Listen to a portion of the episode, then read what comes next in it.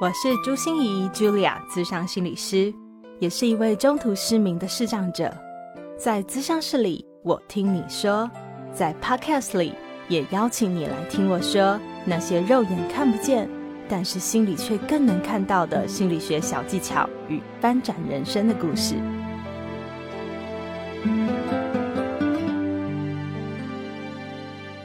不知道你有没有跟我一样的感觉哦？上集真的是让人大开眼界耶！原来爱情的样貌可以这么多元，也好像是朱心怡说心里话尺度最大的一集啊！这集我们就继续邀请海苔熊，用更多实真的研究，还举出具体的例子，帮助我们理解到底在开放式关系里面会产生什么样的实际现象呢？在这样的关系中，又会产生什么样的危机和冲击？那些在爱情里的嫉妒啊、不安啊或焦虑啊，又如何在开放式关系中展现呢？听完这一集以后啊，我有一个深深的感觉。开放式关系并不是在爱情中尽情玩耍，或是可以到处拈花惹草的样子哦。真正要谈一场开放式关系，可是要投入好多心力，也要付出不少代价，需要的心理素质可能比一对一的爱情关系还要更高呢。再次提醒大家，我买了海苔熊的三本最新力作《对爱一直以来你都想错了》，给大家抽哦！赶快追踪我的粉丝专业朱心怡试讲心理师，参加抽书活动喽！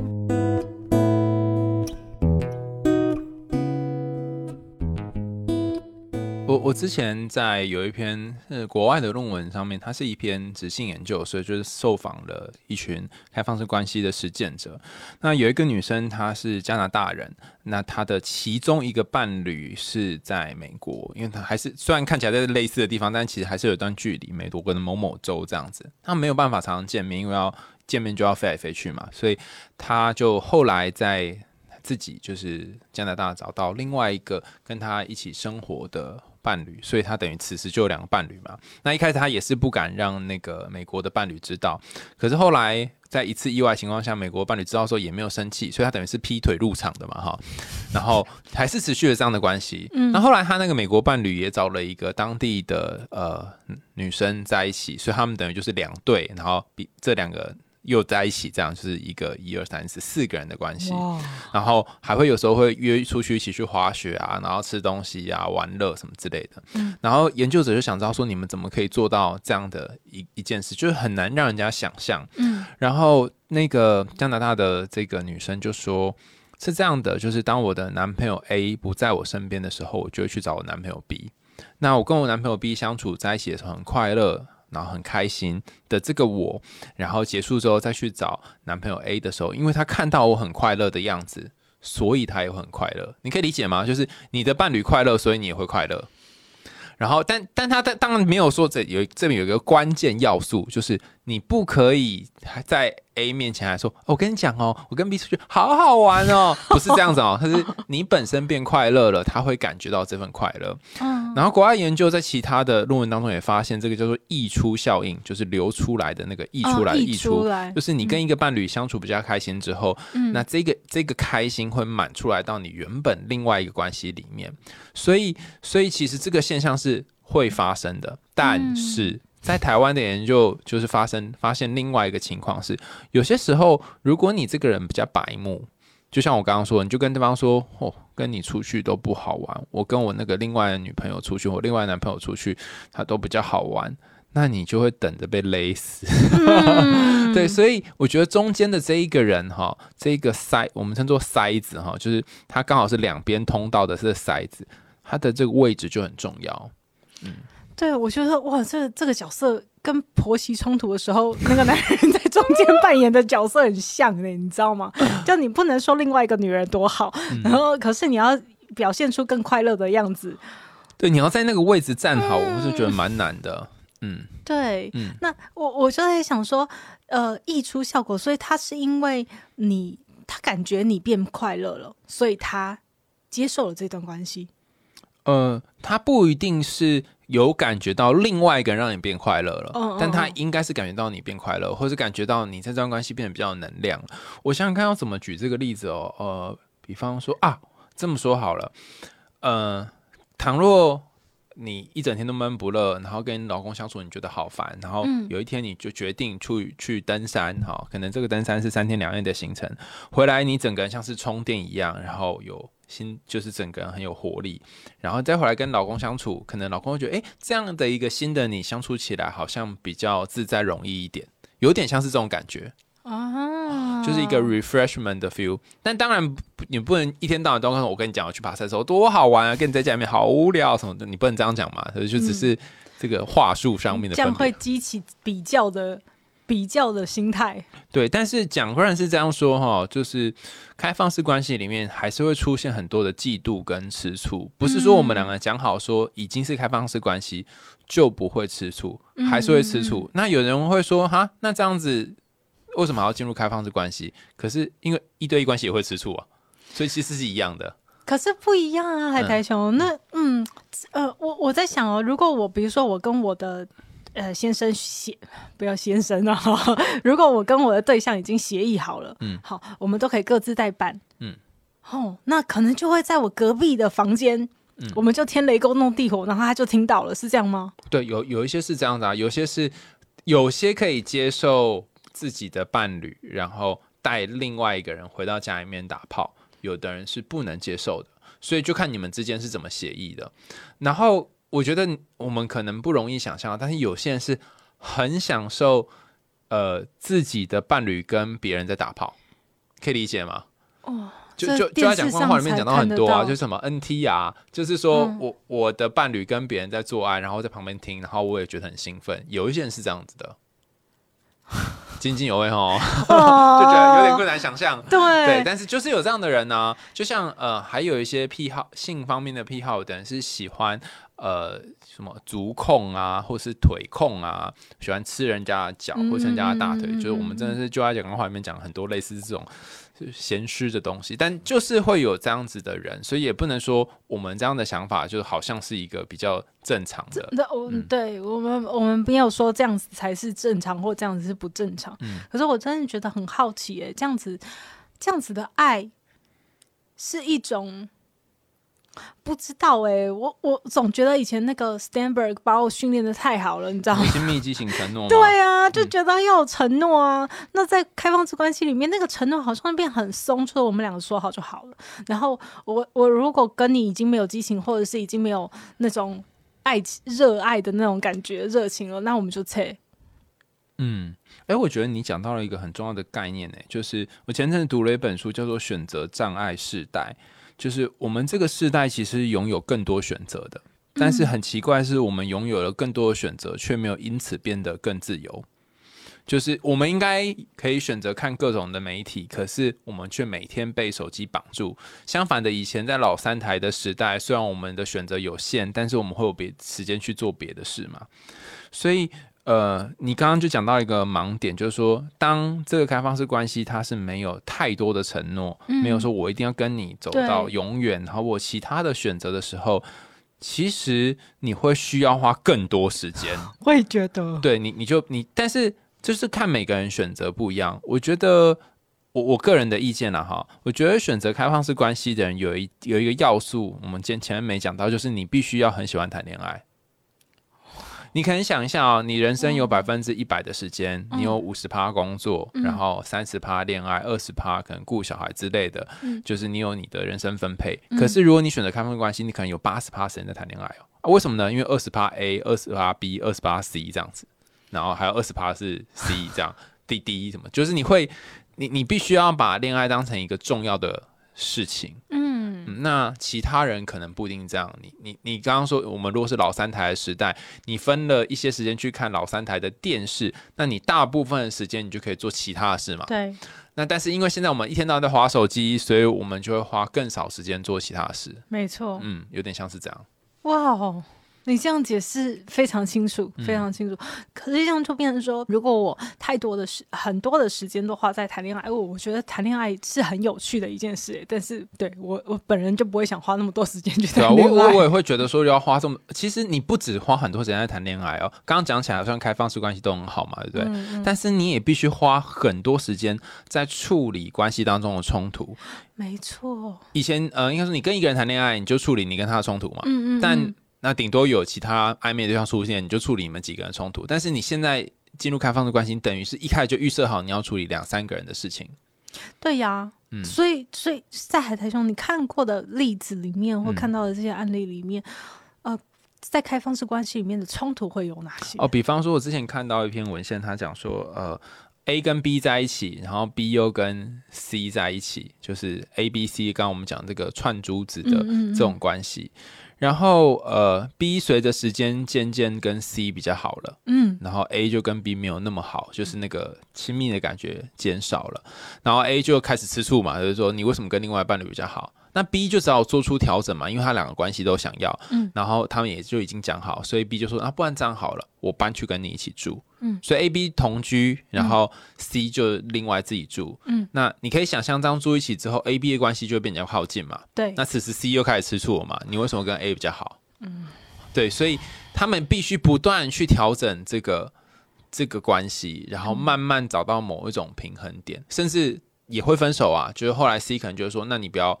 我 C 可能第第一个呃务实上的做法就是好啊，你要跟 A 那么靠近，那我再去找一个 D，嗯嗯嗯，然后他可能跟 D 越来越靠近之后呢，B、C 之间就分手了。你可以想象吗？他就是有一些圆圈圈，然后有些聚合，就有些分开这样子。只是有些时候会同时跟两个人聚合，嗯，所以也没那么好啦。是，可是我我刚才提到。还在想提到分手这件事，我就会在想说，哎，他们会不会比较容易分手？就是在开放式关系里面，我觉得很难去计算呢，会不会比较容易分手？哎，因为分手这件事情很难调查。我以前也很想知道说哪样人比较容易分手，哪样人比较不容易分手。后来发现这件事情不能算的原因，是因为，例如我在研究介入的时间是七月到九月，然后想看到某一群人在这段时间有没有分手嘛？对，可是里面可能有一群人他刚好在这段时间分手啦。有的时候刚好没有啊，那他可能在九月三十号前都没分，在十月一号就分了呢。所以你你真的用横断式研究，你非常困难去看到什么东西可以长，什么东西可以短。对。但是有一件事情是我觉得是重要的，就是说开放式关系好像变成了，就我的理解里面，这些研究里面好像变成是除了分手以外的另外一种选择。嗯。比方说我们现在感情出现问题。好吗？不然继续在一起，我容忍你；不然就是分手。嗯，那有没有还有一种选择呢？开放式关系。嗯，可能开放关系到最后也还是会分手，但是他在分手之前还有一个选择，就那我们先维持开放式关系。嗯嗯，所以我比较理解他是分手外的一种选择，而不是他比较容易或不容易分手。嗯。分手外的另外一种选择，嗯嗯，那如果在开放式关系里面的冲突啊，我我我最容易想象的就不不只是那种比较的竞争的，或者是谁给谁的时间多了的那种感觉，我觉得那个不安的感觉更让人难受。哎，我觉得这件事情是这样哦，就是如果你很不安，那不论你跟几个人在一起，你都不安。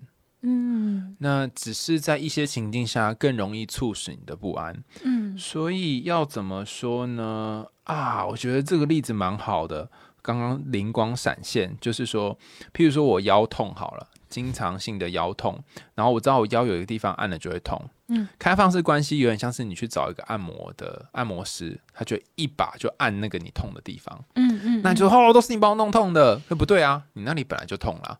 啊，它只是让这个东西变得比较巨大而已，所以它有一个可以跟另外一个概念相提的，就是有些人说结婚之后感情就会不见了，有些人说结婚之后感情就会持续，到底哪一个才是对的呢？哈，那后来后来有一个研究，他得到一个结论，我觉得这个结论蛮不错。他说结婚呃不一定是会让感情增加或减少，但有一件事情是确定的，它会让好东西跟不好的东西都被放大。啊，所以我觉得开放关系也是一样。你进入一个关系之后，他因为要比较多的心力去 maintain，所以他会很多东西都被放大了。对对对，嗯所以你看到的在开放式关系最大的冲突，或者最大的这个纠结，或最大的危机，会是出现在嫉妒、比较、不安的这些东西上吗？还有我觉得是没有别的？寂寞、欸，寂寞啊，对啊，我目前看哦过有人是寂寞，寂寞意思是说开放式关系都跟那么多了，怎么会寂寞呢？寂寞寂寞有两种啦，嗯就是心理学上定义寂寞有两种，一种是没有人要跟你在一起，所以你觉得很寂寞；，另外一种是很多人跟你在一起，但是你仍然觉得自己是一个人，这也是一种寂寞。就是那一种跟很多人在一起，但是自己却却还是就没有跟别人心灵连接，这也是一种嘛。嗯嗯，那不不幸的是，开放式关系你会一次面临这两种寂寞。嗯，就是有些人他同时可能跟 A、B、C 在一起，但他心灵是跟这些人隔开的。就是我们刚刚讲逃避依恋，就是这种类型嘛。嗯嗯，那另外一种是他跟这些人在一起之后，他发现这都不是他要的，所以他最后选择一个一个分开了。这个分开的过程让他觉得他是寂很寞。寂寞，对，所以如果你选择这样的关系，你就有机有机会得到寂寞的门票。但当然，你一个人也是会有一个人的寂寞啦。那只是我的理解是，开放式关系里面得到这样的寂寞的几率也蛮大的。嗯嗯嗯所以你看，我听我们听到这么多的东西，开放式关系好像对每一个人，呃来说，的确是一种可尝试，但是可尝试又会有代价。对，但是又会有代价的，就一对一关系也会有代价，进入爱情就有代价。其实是啦，就是既期待又怕受伤害的代价。但最难的应该是那个道德的坎吧，道德坎，我觉得这就是很尤其对女生是不是更如此？没错。我就在想说，如果今天我真的想要一段开放式关系，第一个是我要怎么过我自己内心的纠结的那一个坎。你可以跟我讲那个纠结像什么吗？那个纠结就像是我是不是一个不守妇道的女生，我怎么可以这样做？然后我怎么可以想这样子？然后我怎么可以想跟别人发生性关系？我怎么可以这么合理我的我的渣女行为？哎、那我问一个问题哦，那嗯为什么男生不用面对这个问题？我觉得没有啊，男生也要面对啊。那好，刚刚你用了一个很酷的词嘛，叫做不守妇道。那我们好像比较少听到人叫做不守妇道吧？哦，我们都以前不是都说浪子回头金不换？对的，很奇怪嘛，为什么就没有那个父子回头呢？就是为什么有妇女回头呢？对对就浪子会回头，然后妇道只会不守。对，所以我说，像我们华语世界里面的这个刻板印象真的很多嘛，然后尤其对女性的枷锁又真的很多。嗯，所以当我真的觉得啊，我真的应该是一个适合开放式关系的人，可是我就会有很多的坎过不去。我我觉得呃，先讲概念的部分哈。概念上面，我后来发现一件事情是，你愿意为你的信念跟欲望付出多少代价？如果你愿意为信念，就是你可以跟不同，为什么男生可以跟不同的女生发生关系，为什么女生不行？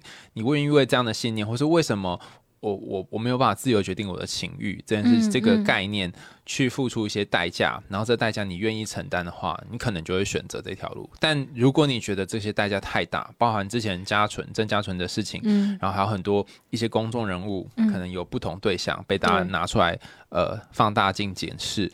那就是他们可能会付出的代价。那你愿意吗？虽然你只是个无名小卒，你愿意付出这个代价吗？嗯实际操作上，刚刚那个讲的都很虚幻嘛。实际操作上，你要怎么从一对一关系进入开放式关系呢？就是劈腿就好了。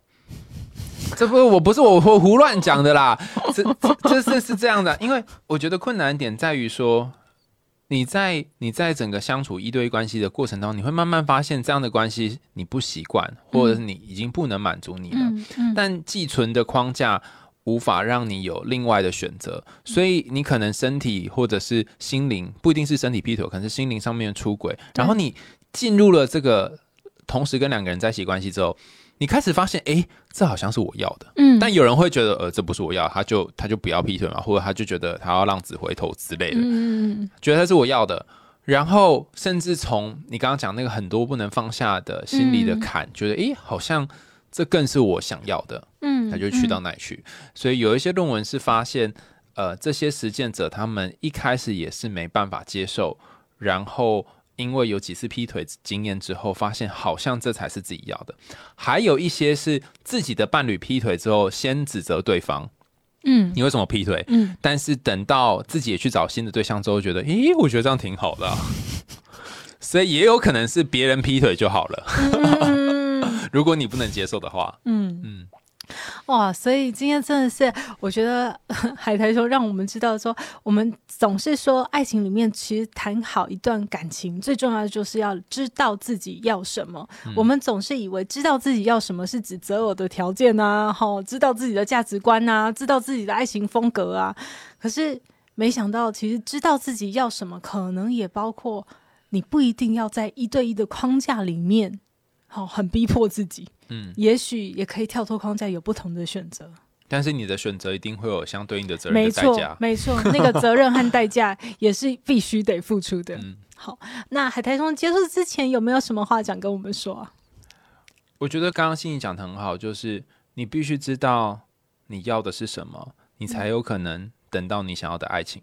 嗯，好哦，谢谢海苔翔，我们也谢谢大家这一集很那个打开尺度的收 听，谢谢海苔翔，拜拜。心念转个弯，生命无限宽。如果你喜欢我的节目，邀请你可以继续追踪，并且给我五星评价和留言互动。如果你也感受到我们团队的用心，可以使用自由赞助的功能，给予我们实质的鼓励哦。咨商需求、合作邀约，或想要了解更多心理学的知识与故事，节目说明栏中都有我更多完整的资讯哦。